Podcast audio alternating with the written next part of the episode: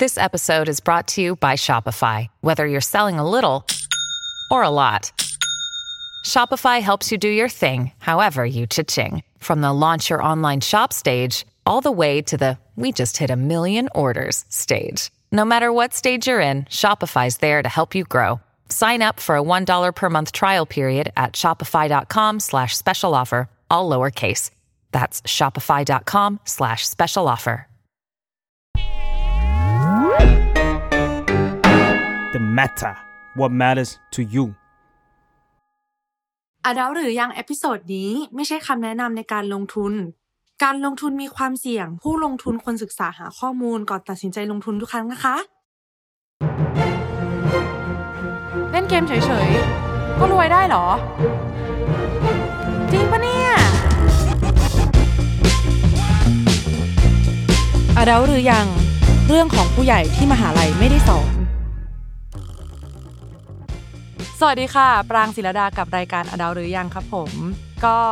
ดูเป็นฝันที่ไม่กล้าฝันนะคะ ที่เราจะสามารถเล่นเกมแล้วก็ได้เงินไปด้วยนะคะ แต่ก่อนพอเราพูดประโยคนี้เนี่ยเราก็จะนึกถึงการสตรีมเกมนะคะ แต่ว่าตอนนี้เนี่ยดูเหมือนว่าใครๆก็จะสามารถเล่นเกมแล้วก็หารายได้ไปได้ด้วยนะคะ ในโลกของคริปโตนะคะ ที่โอ้โห รู้สึกว่าไปไกลมากจนตามไม่ทันแล้วค่ะ ขนาดที่ตอนแรกให้เข้าใจว่าคริปโตคืออะไรก็ว่ายากแล้วนะคะ ตอนนี้เนี่ย คือเริ่มเดินตอนนี้ไม่รู้ทันหรือเปล่านะคะ วันนี้เนี่ยเราก็เลยจะมาพูดคุยทำความเข้าใจนะคะสำหรับคนที่รู้สึกว่าเออ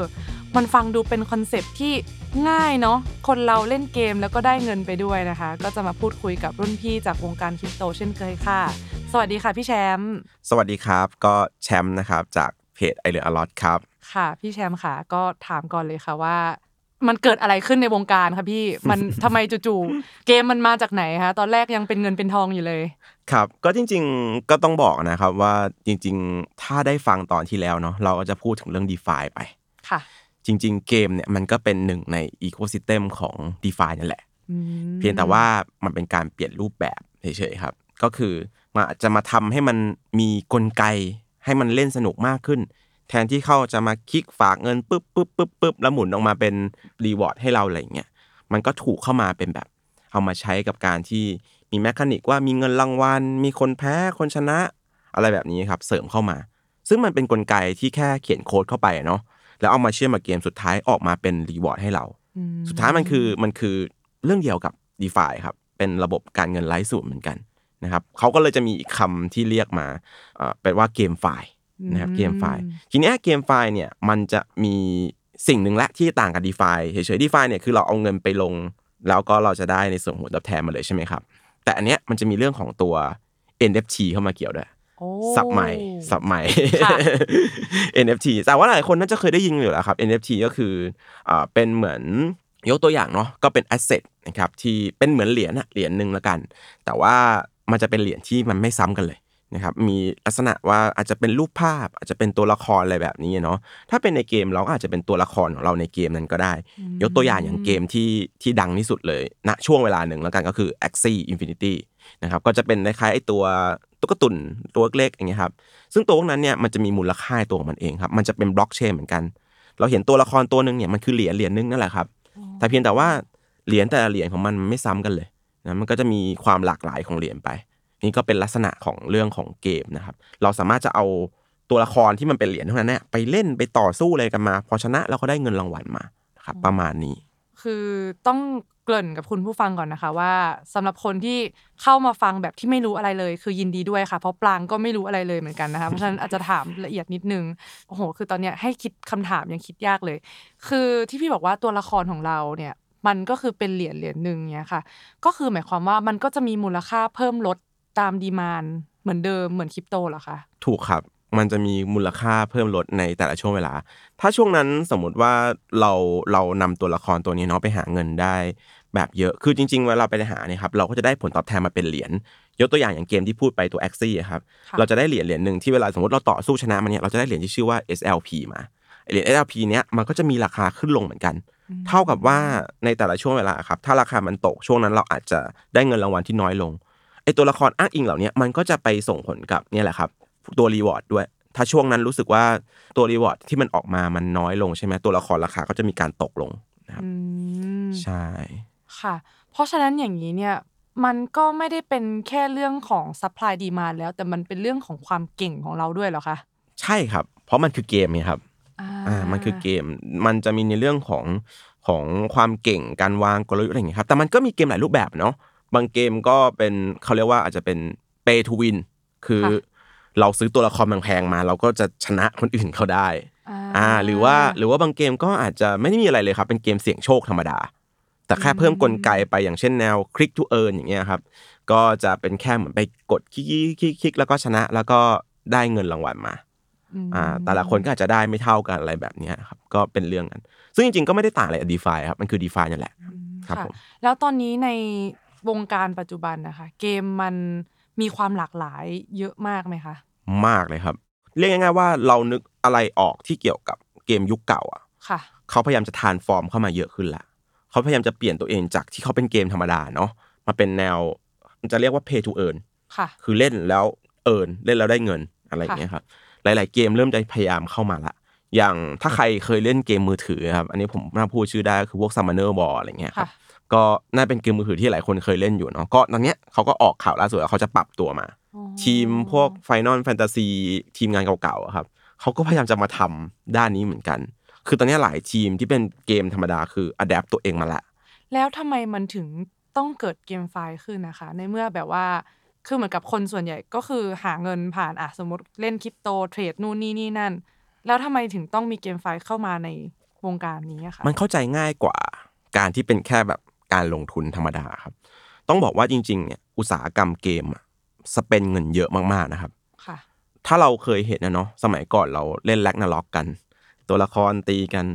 คนที่เขาเล่นจริงจังเนี่ยเขาเขาจัดกันเป็นหลักล้านนะครับ ซื้อของซื้ออะไรเขาซื้อนอกเกมค่ะแต่เกมไฟล์เนี่ยเขามันแก้ปัญหาเลยแทนที่เราจะไปอยู่นอกเกมใช่ไหมก็เนี่ยมาอยู่ในเกมสิแล้วมันก็มีการมาเล่นอะไรกันเกิดการจ่ายกันจริงๆ ecosystem เกิดขึ้นในเกมจริง ๆ มีการจ่ายเงินจริงอะไรเข้าไปในระบบอะครับ สามารถจะเทรดอุปกรณ์เทรดตัวละครกันได้นะครับ มันเข้าใจง่ายกว่าที่เป็นแค่แบบเนี่ยมานั่งเทรดมานั่งอะไร ก็แค่ไปเล่นแล้วคุณก็ได้เงิน คุณมีทักษะเล่นเกม พอแล้วอะไรอย่างเงี้ยครับใช่ มันมันเข้าใจง่ายกว่าแล้วมันก็เลยดึงเม็ดเงินจากเงินข้างนอกเข้ามาได้ดีนะครับ จะเห็นว่าตอนนี้ก็คือณตลาดปัจจุบันอะเนาะเอ่อสินค้าที่เป็นพวกเกมอย่างเงี้ยครับดึงเม็ดเงิน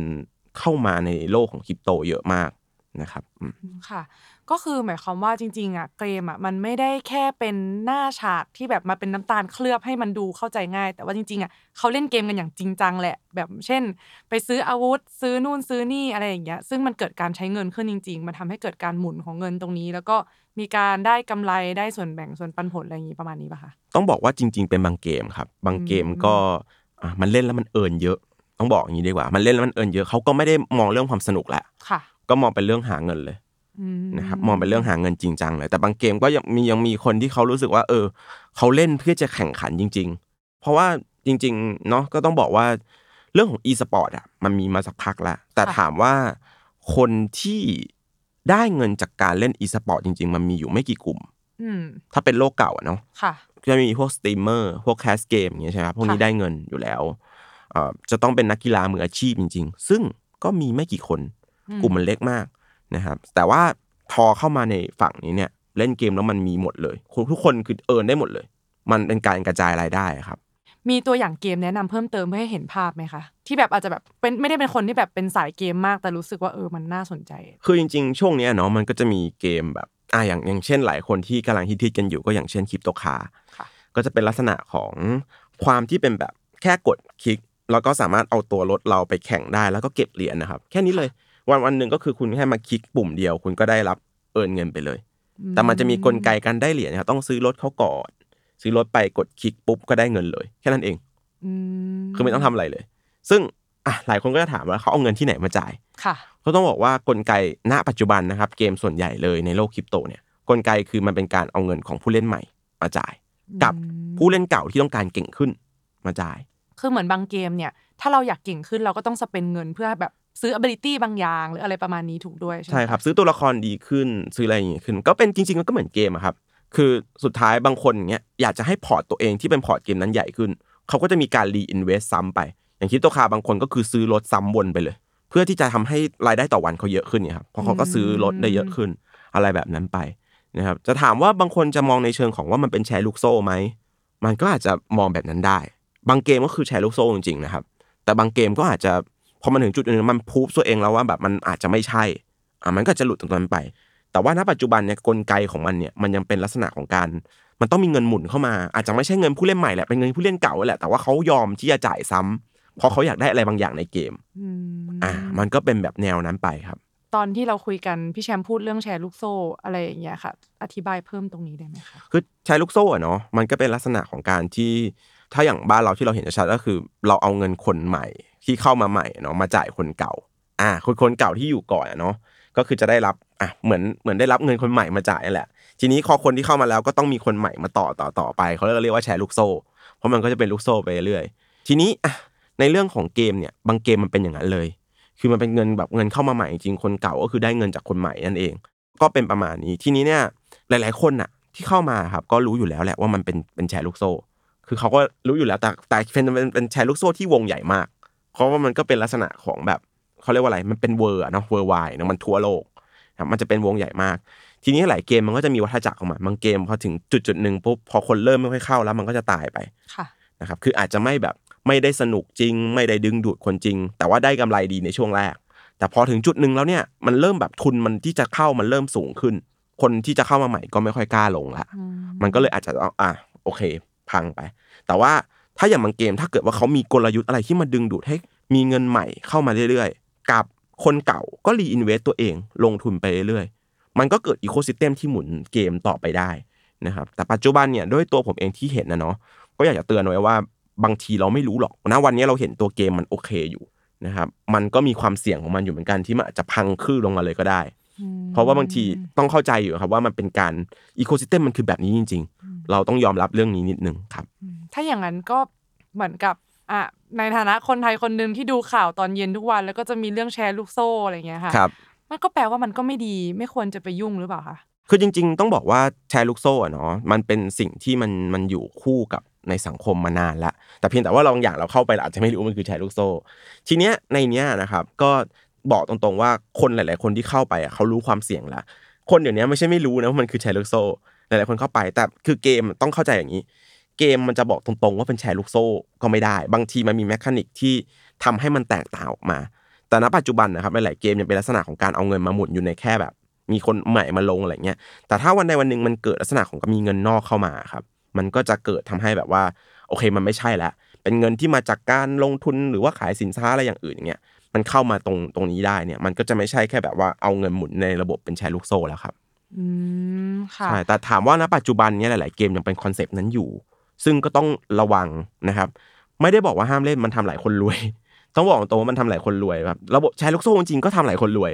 แต่เพียงแต่ว่ามันเป็นคนที่เข้ามาก่อนเนี่ยดังนั้นเนี่ยคนที่เข้ามาหลัง ๆ เราไม่รู้หรอกว่าวงมันจะใหญ่ไปถึงไหน แต่คนที่เข้ามาที่หลังเนี่ยก็ต้องระมัดระวังตัวเองนะครับหลายคนรู้ครับ คนที่เข้ามาอยู่หลายคนรู้อยู่แล้วว่ามันมันเกี่ยวกับแชร์ลูกโซ่นะครับแต่ว่าก็เข้าใจแล้วก็เขาบอกว่าเขารับความเสี่ยงได้นะครับก็ ถ้าเราสามารถที่จะรู้อีโคซิสเต็มตามข่าวมาตลอดอย่างเงี้ยครับ มันก็จะได้เปรียบกว่าคนอื่นนะครับอืมอืมค่ะ แล้วทีนี้เนี่ยถ้าเกิดว่าอย่างตอนนี้เนี่ยมันก็เหมือนเป็นยุคสมัยที่เขาก็อยากให้คนเล่นเยอะๆเนาะมันก็จะมีเกมพวกฟรีทูเพย์เยอะมากเลย แล้วเขาเอาเงินที่ไหนมาจ่ายเราอะคะ จริง ๆ ต้องบอกว่ามันมีมันมีจากหลายส่วนครับ สุดท้ายแล้วมันจะต้องมีคนเปย์อยู่แล้วอะอืมสุดท้ายมันต้องมีคนที่แบบหมุนเงินหมุนอะไรอย่างเงี้ยครับเขาจะมีลักษณะของการระดมทุนก่อนอะไรอย่างเงี้ยครับฟรีทูเปย์ก็อาจจะได้แบบเงินที่มันน้อยกว่า พวกฟรีทูเปย์มันจะเป็นกับดักให้คนเข้าไปเล่นก่อนอยู่ละพอสุดท้ายแล้วเนี่ย เวลาที่คนเข้าไปจริง ๆอะเนาะมันก็จะมีผู้เล่นที่เขาจ่ายตังค์อะแล้วเขาเทพกว่าอืม สุดท้ายแล้วคนเนี้ยก็จะไม่ค่อยได้รีวอร์ดนะครับคนที่เป็นสายฟรีเนาะก็จะค่ะแบบว่าสุดท้ายแล้วถ้าอยากจะเล่นต่ออยากชนะในเกมนั้นก็คืออาจจะต้องแบบอะจ่ายเพิ่มอะไรหรืออาจจะมีคนที่จ่ายอาจจะมีสิทธิพิเศษในการเอิร์นที่มากกว่า สุดท้ายมันก็อาจจะต้องจับไปตรงนั้นว่าก็คือมีเงินหมุนในระบบอยู่ดีนะครับอืมันจะมีผู้เล่นที่เขาอยากจะแบบได้เยอะขึ้นเก่งขึ้นอย่างเงี้ยครับ มันก็มาตรงนั้นครับอืมค่ะ แล้วทีนี้เนี่ยพอเราเล่นเกมเนี่ยสิ่งที่เราได้รับเป็น reward เนี่ยมันคือเหรียญของเกมนั้นๆ ถูกไหมคะ ใช่ครับ เราจะได้รับเหรียญของเกมนั้นๆครับก็จะเป็นลักษณะของเอ่อเหมือนอย่างเล่นเกม Axie เนาะมันก็จะมีเหรียญที่ชื่อว่า SLP เป็นตัวเกมเลย เล่นเกม CryptoCars อย่างเงี้ยครับก็จะเป็นเหรียญ C คาอย่างบางทีไปเล่นเกมอย่างเช่นที่มันเป็นการต่อสู้เยอะหน่อย อย่างเช่นแบบ Thetan Arena อย่างเงี้ยครับก็จะเป็นลักษณะของเกมที่เป็นคล้ายๆ แบบแนวโมบ้าคือถ้าใครเคยเล่น .a ครับก็จะเหมือนอย่างนั้น มีการต่อสู้5-5นะครับแล้วก็สู้กันเล่นชนะมาก็จะได้เหรียญของเขาออกมาประมาณนั้นครับค่ะ แล้วเหรียญพวกนี้เนี่ยมันมีมูลค่าได้ยังไงอะคะเพราะว่าเนี่ยแหละครับมันมีเงินฟีดเข้าไปในระบบก่อน สุดท้ายแล้วมันจะมีเงินที่ต้องจ่ายเข้าไป แล้วค่อยหมุนออกมาเป็นผลตอบแทนอยู่ดีอืมก็จะกระจายให้กับคนที่เล่นได้เล่นชนะอะไรอย่างเงี้ยครับคืออย่างสมมติอะปังเล่นชนะแล้วปังได้มาสมมติได้มาห้าเหรียญอย่างเงี้ยค่ะ แล้วเหรียญนี้มันจะเปลี่ยนเป็นเงินบาทให้ปังไปกินขนมต่อ ยังไงอ่าคะสุดท้ายแล้วมันต้องไปแลกในอ่า decentralized exchange ครับมอย่างที่ผมบอกที่เคยพูดไปในครั้งที่แล้วเนาะที่เป็นแพลตฟอร์มพวกอ่า DeFi อ่า decentralized อ่า exchange ก็จะเป็นอย่างพวก Pancake Swap อย่างเงี้ยเราสามารถที่จะไปอ่าเอาเหรียญพวกเนี้ยเขาจะลิสต์อยู่ในนั้นแหละ แล้วก็เราสามารถที่จะไปแลกเป็นเงิน stable coin เป็นพวก USDT อย่างเงี้ยอะไรอย่างเงี้ยครับแล้วก็เราค่อยโอนกลับมาที่ exchange หลักแล้วเปลี่ยนมาเป็นเงินอ๋อใช่ค่ะ แล้ว value ของมันไอตัวมูลค่าของเหรียญนั้นๆนะคะมันถูกกำหนดด้วยอะไรอะคะด้วย demand supply เลยครับ ซึ่งส่วนใหญ่อะถ้าเป็นเหรียญที่ได้เงินรางวัลเนาะพอถึงจุดจุดๆหนึ่งที่แบบคนไม่ได้เติมเงินเข้ามาในระบบแล้วอะไอเหรียญพวกเนี้ยมันจะราคาลงอืมเพราะมันเพราะว่าคนสุดท้ายว่าคนเขาอยากได้ reward ใช่ไหมครับ ถ้าเขาไม่ทำทำ ecosystem ให้ดีอะสุดท้ายแล้วไอเหรียญเหรียญเนี้ยถ้าเขาไม่ได้เอาไปสร้าง use case ต่อให้มัน อย่างเช่น ถ้าเกิดเอาเหรียญถ้าเราได้รับเรื่องรางวัลมาเขาบอกเขามี use case ว่าเฮ้ยคุณสามารถเอา use case เนี้ย ไปอัปเกรดตัวละครได้อะทำให้ตัวละครเก่งขึ้น หรือว่าไปเพิ่ม stat อะไรไปซื้อของอะไรอย่างเงี้ยครับ ถ้าเขาทำไม่ทำสามารถทำให้ตรงนั้นอะมันน่าสนใจเพียงพออะอืมคนก็จะเอาเหรียญเนี้ยออกมาเทขายถูกไหมพอคนเอาเหรียญนี้มาเทขายราคาก็จะถูกตกลงไปเรื่อยๆ สุดท้ายแล้วครับ มันขึ้นอยู่กับกลไกของเขา ว่าเขาอะสร้างกลไก ecosystem ให้คนอยากจะใช้เงินที่ได้มาต่อแค่ไหน ถ้าเขาดึงดูดตรงนั้นได้ ระบบมันก็จะไม่ใช่แชร์ลูกโซ่แล้วครับอืมมันเลยคือแยกกันตรงนั้น เขาเป็นคนสร้างมูลค่าให้กับเหรียญเหล่านั้นเอง โดยการที่เหรียญเหล่านั้นสามารถเอามาใช้ในเกม เพื่อให้เรา earn ได้เยอะยิ่งขึ้น คนใช่แบบอยากได้ skin สวยๆต้องมีเหรียญพวกนี้นะงั้นคุณก็ต้องขยันเล่นขยันเล่นออกมาเป็นเงินพอคนอยากใช้เงินไปกับเกม แทนที่จะเอาเงินไปแลกเป็นเงินจริง ๆ ออกมาเนี่ยมันก็ทำให้มูลค่าของเหรียญนั้นนะมันสูงขึ้นไปอีกใช่ เพราะว่าสุดท้ายถ้าเกิดว่าไม่มีคนเอาไปใช้งานเลย มันก็จะเฟอ้ออมูลค่าก็จะตกไปเรื่อยๆครับ หลาย ๆ ที่ก็พยายามที่จะนอกจากเอาไปใช้ซื้อของในเกมหลาย ๆ ที่ตอนนี้ที่ผมเห็นนะ ก็เริ่มพยายามที่จะออกมาเกี่ยวกับ privilege ข้างนอกแหละเริ่มที่จะแบบเฮ้ยให้มันมาเชื่อมกับโลกความเป็นจริงได้ไหมเอาไปซื้อของเอาไปแลกนู่นแลกนี่ได้อะไรเงี้ยเขาพยายามจะทำกันอยู่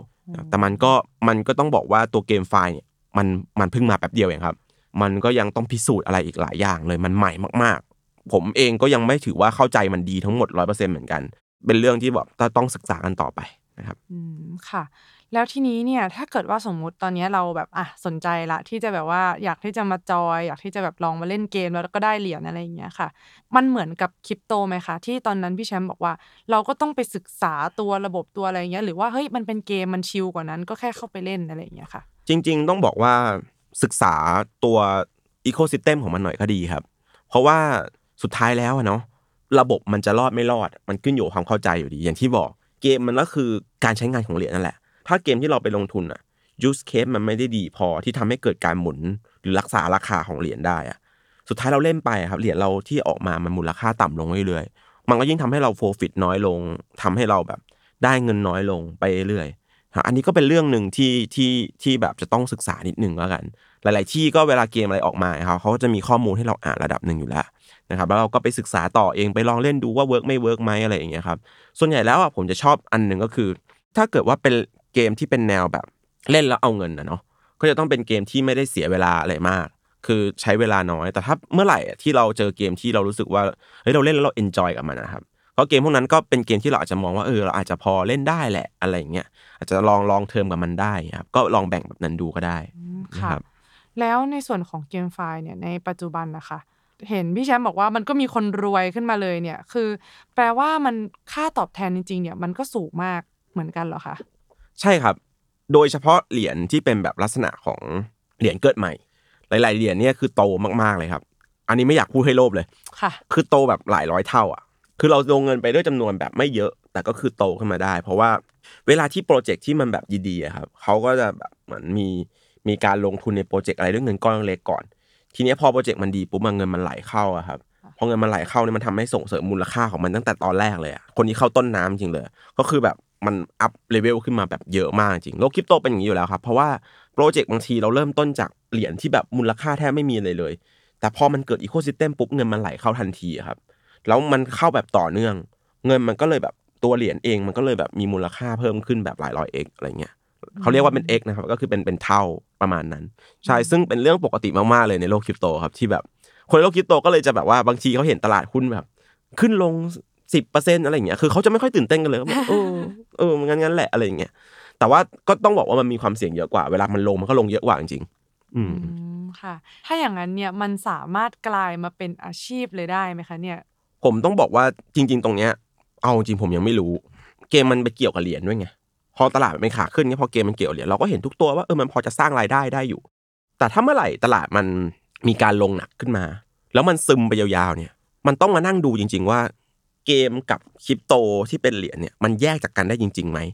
ถ้ามันสามารถแยกจากกันได้จริงๆอะครับเอาโอเค อันนี้มันเป็นอาชีพได้แล้วแต่เราอาจจะต้องแบบมีการหมุนเกมเปลี่ยนเกมไประดับหนึ่งอะไรเงี้ยหรือมีเกมหลาย ๆ เกมกระจายความเสี่ยงใช่ไหมแต่ถ้าสมมุติว่ามันเป็นไปในทิศทางเดียวกันอะถ้าเหรียญอย่างเช่นบิตคอยลงหนัก แล้วเหรียญเกมก็ลงหนักไปด้วย ถึงตอนนั้นนะครับผลตอบแทนอะมันจะไม่ได้เยอะพอที่จะดึงดูดให้คนมาเล่นแล้วอะมันยังจะอยู่รอดได้ไหมอันนี้เป็นเรื่องที่ใหม่มาก ๆ แล้วเรายังไม่มีใครรู้เลยครับ ใช่แต่หลายคนก็คาดการณ์กันว่า เออก็ก็อาจจะพออยู่ได้เพราะตลาดมันอาจจะแยกกัน แต่ว่าผมบอกว่าจริง ๆ ต้องไปลองไปเจอเจอของจริงดีกว่าครับผมเลยจะเตือนทุกคนว่าแบบหลายๆคนที่มาถามผมเนาะคำถามนี้เลยเฮ้ยเกมเป็นได้เป็นอาชีพได้ไหมณตอนเนี้ยมันพอเป็นได้ แต่ถ้าณเมื่อไหร่ที่ตลาดเป็นหมีอันเนี้ยคุณอย่าเพิ่งอาชิงอาชีพเก่าคุณนะบางคนแบบว่าอยากจะลาออกมาเลยมาเล่นนี้เต็มตัวเลย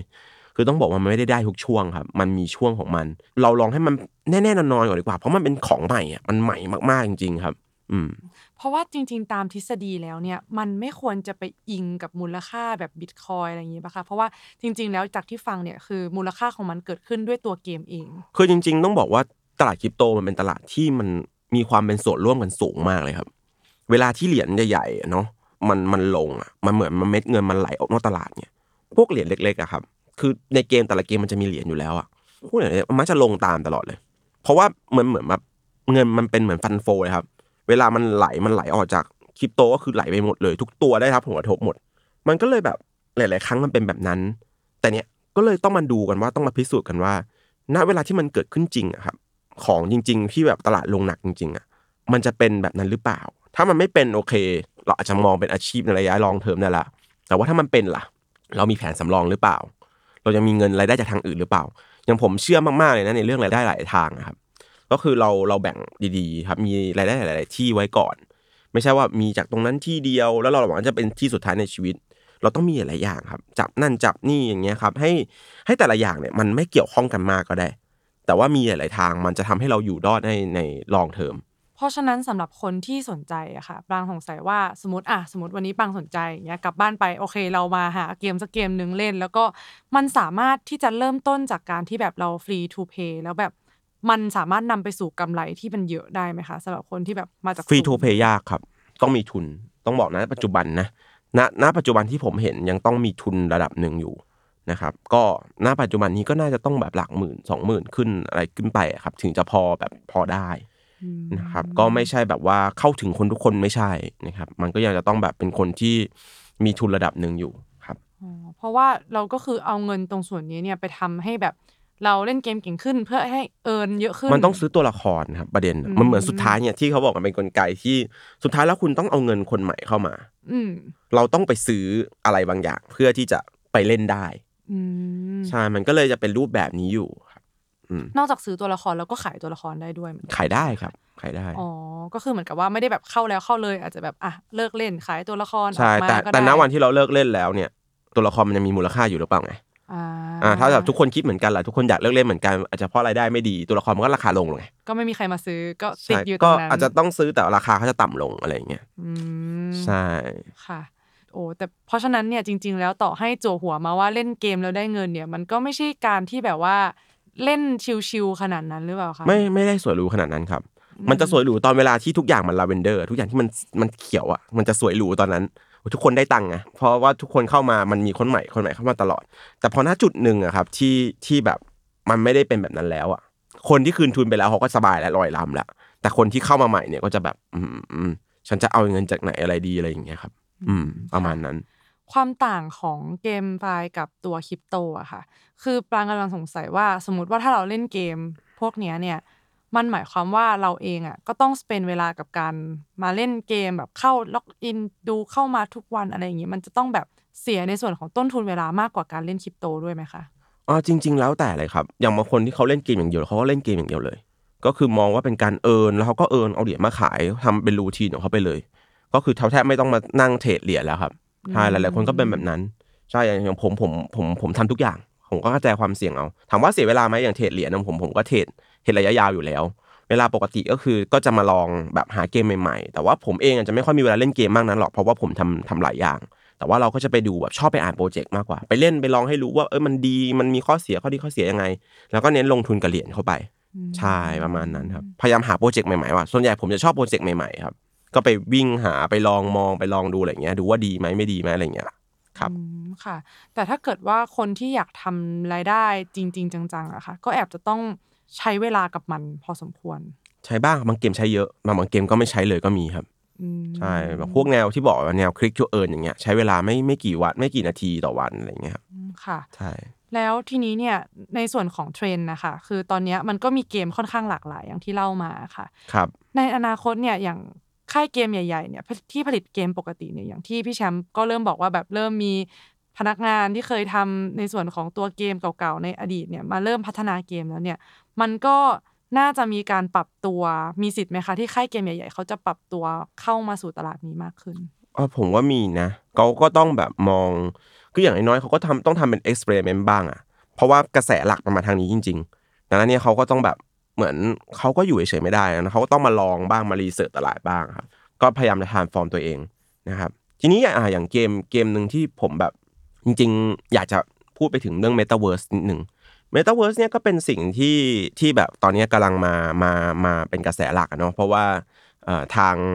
จริง ๆ ทาง Facebook อะเขาเขาพูดมาสักพักแล้วเกี่ยวกับเกี่ยวกับโปรเจกต์ Metaverse ของเขานะครับแต่ว่าทีเนี้ยมันก็จะมีเกมที่เป็น concept Metaverse อยู่แล้วตั้งแต่แรก ไม่ว่าจะเป็นอ่าตัว Decentraland ของของเหรียญที่ชื่อ MANA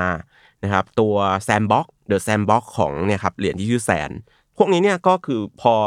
Facebook ประกาศนะครับพวกนี้ก็คือราคาขึ้นหมดเลยนะครับราคาขึ้นหมดเลยอืมทีนี้เกมเกมพวกนี้เนี่ยมันเราเรายังไม่เห็นตัวเกมออกมาเท่าไหร่ แต่ว่าลักษณะของพวกนี้ครับจะไม่ใช่แบบเนี่ยมันก็จะมีลักษณะของที่ไม่ใช่แชร์ลูกโซ่แหละ ก็จะเป็นลักษณะของการที่แบบเราสามารถที่จะเข้าไปซื้อที่ดินได้ ไปพัฒนาเกมต่อได้นะครับมีการลักษณะของเป็นการไปใช้ชีวิตในโลกนั้นจริง ๆ เลย มีการมีตัวละครของเราพูดคุยกันได้แลกเปลี่ยนกันได้อะไรอย่างเงี้ยครับมีการผ่านด่านมีการประจนภัยไปที่ต่างๆในในใน map ของของโลกโลกนั้นเนี่ยมันก็จะเป็นแบบอีกมิติหนึ่งนะครับที่คือถามว่ามันทำได้หลายแบบมากๆครับคือมันแล้วแต่เลยว่าเราคิดเป็นเกมแบบไหนออกมา เทคโนโลยีถึงนะครับ เงินทุนถึงเราก็สามารถที่จะ adapt เกมต่างๆขึ้นมาได้นะครับอืมค่ะไหนๆก็พูดขึ้นมาแล้วค่ะ รบกวนอธิบาย Metaverse หน่อยค่ะครับเมตาเวิร์ก็คือเอาตรงๆเลยเนาะมันก็คือโลกโลกเสมือนจริงอะแหละนะครับแต่ว่าจริงๆเนี่ยถามว่าเราเข้าสู่โลกเมตาเวิร์สกันมาบ้างหรือยัง ก็ต้องบอกว่าจริง ๆ เราเริ่มก้าวมาครึ่งหนึ่งแล้วนะณปัจจุบันเนี่ยอืมก็คืออย่างเช่น เราเวลาที่เราทุกวันนี้เราอยู่บนโลกออนไลน์เนาะเราเล่นค่ะ Facebook เนี่ยมันก็เหมือนเป็นเมตาเวิร์สย่อมๆนั้นหรือเปล่า เพราะว่ามันก็คืออีกโลกหนึ่งของเรา เพียงแต่ว่าเรายังไม่ได้แบบว่า เข้าไป say hi กันเข้าไปเจอหน้ากันในนั้นได้ แต่ว่าเป็นลักษณะของการที่เรามีแบบ account ของของมันเนาะแต่ว่าเราก็สามารถจะพูดคุยกันได้พิมพ์กันได้ประชุมออนไลน์กันได้อย่างเงี้ยครับมันก็เป็นเหมือนอีกโลกหนึงแหละนะครับเป็นโลกที่เขาเรียกว่าโลกโลกออนไลน์นะครับแต่เมตาเวิร์สเนี่ยมันก็จะล้ำขึ้นไปอีกก็คือจะมีลักษณะของว่า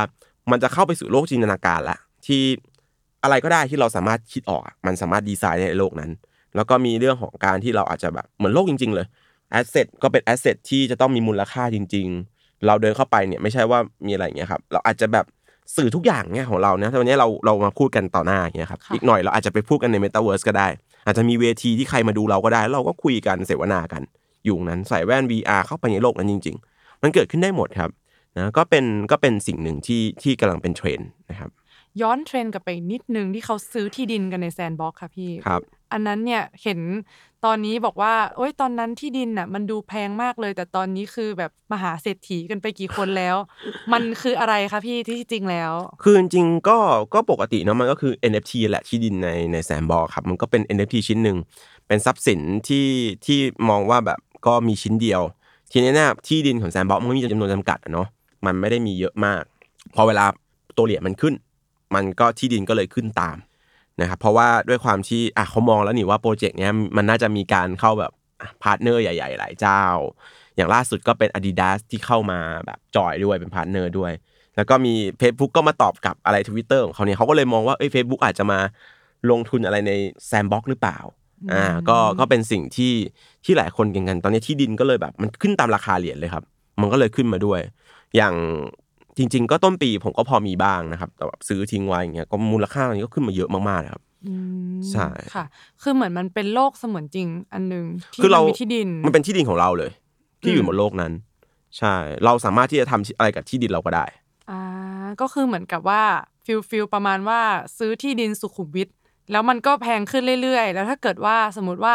มีคนติดต่อว่าเฮ้ยฉันอยากจะสร้างคอนโดตรงนี้เขาก็อาจจะต้องมาแบบหลักการคล้ายๆเหมือนกับ ที่ดินเขาอาจจะมาซื้อในโลกขอซื้อต่อเรา หรือเขาอาจจะมาขอเช่าเราก็ได้ แล้วอะเรารู้ละ สมมติหนูรู้ว่าพี่มีที่ดิน แล้วสมมติคนอยากมาตั้งโฆษณา ปกติสมมติถ้าเกิดว่าคิดกันตามหลักความเป็นจริงอะค่ะเขาก็อยากตั้งโฆษณาในสยามในอะไรอย่างเงี้ยที่แบบคนอะผ่านไปผ่านมาแล้วเห็น แล้วทำไมมันถึงจะต้องมีคนอยากไปตั้งแบบอย่างอาดิดาเนี่ยทำไมต้องไปอยากตั้งโฆษณาในนั้น เอ่อทุกวันนี้ไปตั้งสยามคนเห็นจริงๆเหรอครับอ๋ออันนี้จริง ทุกวันนี้ก็ทุกอย่างอยู่บนออนไลน์นะอืมทุกวันนี้ก็บิลบอร์ดหลายที่ก็ไม่ได้แบบมีป้ายขึ้นแล้วนะครับ ต้องบอกว่าคนใช้ชีวิตอยู่ที่ไหนกันเยอะล่ะ ใช่ไหมเทรนด์โลกมันกำลังเปลี่ยนครับ มันกำลังก้าวสู่เป็นเมตาเวิร์สเยอะขึ้น อีกหน่อย Facebook อาจจะเขาทำไมเขาถึงต้อง adapt ตัวเองมาเล่นเรื่องเมตาเวิร์สล่ะ เพราะเขาเห็นเทรนด์โลกแล้วว่าเขาต้องรีบทำก่อน ถ้าเขาไม่ทำก่อน เขาเองก็อาจจะตาย เขาอาจจะไปเป็นบริษัทที่แบบเนี้ยเป็นโซเชียลมีเดียสุด ท้ายเขาก็อาจจะขายโฆษณาบน Facebook ไม่ได้นะ สุดท้ายเราอาจจะต้องใส่แว่น VR ไปเห็นโฆษณากันตามบิลบอร์ดในเมตาเวิร์สกันหมดเลยก็ได้นะครับ มันก็เป็นเรื่องที่แบบเป็นเป็นอนาคตระดับหนึ่ง ใครก้าวก่อนล่ะ ก็อย่างที่เคยบอกไปครั้งที่แล้วเนาะ คนก้าวก่อนคือคนที่จะไปจับเงินตรงนั้นก่อน มันก็เลยเป็นเรื่องที่แบบว่า มันต้องเป็นเขาเรียกว่าอะไรครับ ผู้มาก่อนการนะเนาะนิดนึงอืมใช่แล้วต้องแบบ advance ตัวเองไปข้างหน้านิดนึงก็ต้องนำเทรนด์อะไรที่เรายังไม่ยอมรับตอนเนี้ยครับ คือสุดท้ายแล้วอะหลาย ๆ อย่างมันจะมา มันอาจจะมีบางอย่าง work บ้างไม่ work บ้าง มันก็คือ educate แบบเป็นการทดลอง สิ่งที่ work จริง ๆ มันก็จะไปต่อได้ สิ่งที่ไม่ work จริง มันก็จะ drop แล้วก็ตายหายไป สุดท้ายมันคือการคัดสรรทางธรรมชาติอยู่แล้วอะครับอืมนะครับ มันก็เป็นเรื่องที่เราจะต้องแบบเหมือนลองผิดลองถูกกันขึ้นไปเรื่อย ๆ เมื่อก่อนเราคนรุ่นก่อนก็ไม่ได้คิดว่าอินเทอร์เน็ต มันจะมามีบทบาทกับชีวิตขนาดนี้นะครับ ยังมองเป็นเรื่องของแบบ privacy อะไรเลย ทุกวันนี้ก็ไม่ได้มีใคร คัดค้านเรื่องอินเทอร์เน็ตใช่ไหมครับ โทรศัพท์มือถือเนี่ยก็เมื่อก่อนก็ไม่ได้อยากจะมีกัน เดี๋ยวนี้ก็คือสมาร์ทโฟนนี่ผู้ใหญ่เล่นฉ่ำกว่าเราแล้วนะตอนนี้อืมส่งปั๊บปั๊บปั๊บสวัสดีวันจันทร์เนี่ยเพียบค่ะเลยนะครับ ก็บอกว่าคือจริงๆโลกมันเปลี่ยนไปเรื่อยแล้วอะไรที่มันไม่ยอมรับเนี่ยมันจะถูกอัดแอปไปเรื่อยคนที่ไปก่อน คนที่ถึงก่อน ก็จะเป็นคนที่ได้ประโยชน์จากตรงนั้นเยอะที่สุด ก็ในไหนๆเกมไฟล์เนี่ยมันก็เป็นเรื่องที่ใหม่มาก ๆเลยนะคะ ก็อืมปางก็ได้มีโอกาสถามพี่แชมป์เนาะว่าเออคนที่เขาซื้อบิตคอยตอนแรก ๆอะเขาคิดอะไรอยู่ ซึ่งแบบพอคิดถึงคำถามเนี้ยมันก็มาเชื่อมโยงกับเกมไฟล์ตรงที่ว่าเออณตอนเนี้ยมันก็เป็นยุคใหม่ของเกมไฟล์เนาะสำหรับคนที่แบบกำลังตัดสินใจว่าจะเข้ามาหรือไม่เข้ามาอะไรอย่างเงี้ยค่ะไอความเชื่อมั่นเนี่ยที่นำพาให้คนหลาย ๆ คนเนี่ยรวยไปแล้วเนี่ย แต่ใจเรายังบางอยู่เรายังไม่ได้รู้สึกว่า เอ้ยทำไมเขา เขากล้ากันจังที่แบบตอนแรกซื้อที่ดินแซนด์บ็อกกันหลักหมื่น แล้วตอนนี้มันเป็นหลักล้านเนี่ยเขาเอาความกล้ามาจากไหนกันคะพี่ ต้องบอกว่ามันมีผู้เล่นสองประเภทแหละ คนที่แบบรู้สึกว่าอ๋ออินไปเลย แล้วก็แล้วก็แบบได้เลย กับอย่างอย่างผมอะเนาะผมรู้สึกว่าผมไม่ค่อยอยากใช้ชีวิตประมาทเท่าไหร่ดังนั้นการลงทุนอะผมเป็นนักลงทุนอะเนาะผมก็จะบริหารความเสี่ยงตัวเอง เราไม่ได้เอาเงินเยอะมาครับ บางทีเรากระจายความเสี่ยง เราไม่รู้หรอกโปรเจกต์ตัวนี้จะ work จริงๆไหม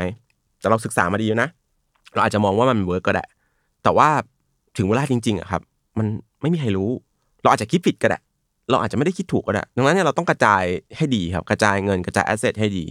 อาจจะเอาเงินที่เสียได้เนี่ย ถ้าเราอยากมองว่าเอ้โปรเจกต์นี้มีอนาคต แต่ว่ามันยังดูตัวเล็กมากเลยนะ มันเสี่ยงมาก เราก็กระจายเงินไปน้อยหน่อย เผื่อมันฟุกมันเด้งมาหลายเท่า เราก็อาจจะไม่ได้รวยมาก แต่เราก็เติบโตเรื่อยๆนะครับ มันก็จะแต่มามีบางคนแหละที่ผมเชื่อว่าเราเคยได้เห็นแหละ แบบโอ้โหมาถึงเลย ไม่รู้เรื่องอะไรเลยแต่ออินไปเลย ปุ๊บรวยเลย มันมีอยู่แล้วครับ มีทุกวงการ แต่คนอย่าลืมนะ คนที่ไม่สำเร็จก็เยอะนะ แต่เขาก็พูดอะไรไม่ได้ไงคนคนที่ไม่สำเร็จเสียงเบาเสมอครับ เราต้องดูว่าจริง ๆ ใครกลุ่มไหนมันเยอะกว่ากัน เรายังไม่เห็นนะครับ เราไม่รู้หรอก ก็ต้องพิจารณากันเอาเองว่าคุณอยากเป็นแบบไหน คุณคุณเสี่ยงในชีวิตได้จริงไหม คุณยังมีพ่อแม่ มีลูก มีอะไรที่ต้องดูแลไหม ถ้าคุณทำอย่างนั้นคุณเท่ากับเอาชีวิตครอบครัวไปเบตติ้งไหม คุณก็ต้อง manage ให้ดีนะ อืม เป็นเรื่องที่เป็นห่วงอยู่ครับ ค่ะ แล้วสำหรับคนที่สนใจที่รู้สึกว่าเออ ตอนเนี้ยฟังมาขนาดนี้แล้วรู้สึกว่าเออมันเป็นอะไรใหม่ ๆ ที่น่าสนใจอยากจะตามเทรนด์อะไรอย่างเงี้ยค่ะ แล้วก็อยากที่จะลองเล่นเกมไฟล์ดูเนี่ยพี่แชมป์มีอะไรแนะนำสำหรับเขาไหมคะว่าจะเริ่มต้นยังไงดีก็แบ่งเงินส่วนน้อยมาลองเล่นดูก่อนครับ อย่าเพิ่งมาเยอะเนาะเอาที่แบบเนี่ยกันออกมาสักสองสามหมื่นที่เราเสียได้ ออกมาลองดูก็ได้ครับ ไม่ผิดแต่ว่าต้องไปเข้าใจเรื่องเรื่องการโอนเงินเรื่องคริปโตอะไรก่อนเนาะไปเข้าใจเรื่องพวกนี้ที่มันคล่องก่อน แล้วเราค่อยๆย้ายมาครับบางคนยังโอนอะไรไม่เป็นเลย แต่ว่าพวกนี้ไม่ยากหรอกครับ มีในออนไลน์มีสอนหมด แต่ว่าค่อยๆเป็นค่อยๆไปนะครับ แล้วก็พยายามอย่าเชื่อคนอื่นเยอะ ให้ลงมาศึกษาเองเยอะๆครับบางคนตอนนี้ยังเชื่อคนอื่นได้นะเพราะตลาดมันอะไรก็ขึ้น แต่ว่า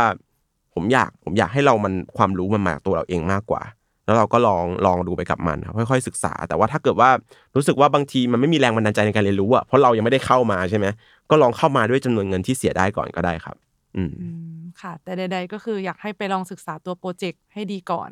คือต้องลองครับทุกอย่างคือการลองครับ คือสุดท้ายแล้วอะคุณไปศึกษามาแค่ไหนอะถ้าเกิดว่าคุณไม่ลอง คุณจะไม่เข้าใจมันอยู่ดี ใช่คุณคุณไม่ได้ลองทำเองๆคุณไม่รู้หรอกว่ามันเป็นยังไง สุดท้ายก็ต้องมาลองเล่นลองทำเองครับอืมค่ะ โอ้ก็ เรื่องเกมไฟล์นี้ก็รู้สึกทะลุปุโป่งแล้วค่ะ ทีนี้เนี่ยมีคำถามค่ะ คืออันเนี้ยเหมือนจะนอกๆเรื่องคริปโตขึ้นมานิดนึงแล้วค่ะ เนื่องจากว่าปรางเนี่ยก็เป็นคนหนึ่งที่ตามช่อง I Learn a lot อยู่ค่ะพี่ครับ แล้วรู้สึกว่าจากการทำช่อง YouTube เนี่ยค่ะ มีสิ่งไหนที่แบบพี่ได้เรียนรู้จากการทำบ้างโอ้ก็เราก็จะมีปฏิสัมพันธ์กับคนเยอะขึ้นนะครับ เพราะว่าเราก็จะเห็นนะเนาะบางทีอย่างเงี้ยอย่าง มันจะมีทั้งคนที่ได้แล้วก็ขาดทุน นะครับมีคนที่ได้แล้วก็ขาดทุนคือเราเราทำเนี่ยอย่างช่องผมเนี่ยก็จะเป็นแบบช่วงแรกก็จะเป็นเทคนิคเป็นหลักนะครับแล้วก็หลังๆมาเราศึกษาโปรเจกต์อะไรเยอะขึ้นนะเนาะแล้วก็แล้วก็มีเวลามาทำเรื่องเงี้ยส่วนใหญ่เราจะเห็นในเรื่องเดิมๆอะครับที่เราเห็นเลยคือเรื่องของการแบบชอบพลาดจากการอออินอะไรเงี้ยไม่ได้เอาเงินกันมาอะไรอย่างเงี้ยครับค่อนข้างจะเล่นเสี่ยง เจอทุกวันเจอบ่อยมากนะครับ ก็จะมีแบบมาปรึกษาตลอด ช่วงเนี้ยตลาดเขียวๆก็ เงียบๆกัน แต่พอแบบตลาดแดงมาปุ๊บเนี่ยเริ่มมาแล้วเต็มไปหมดเลย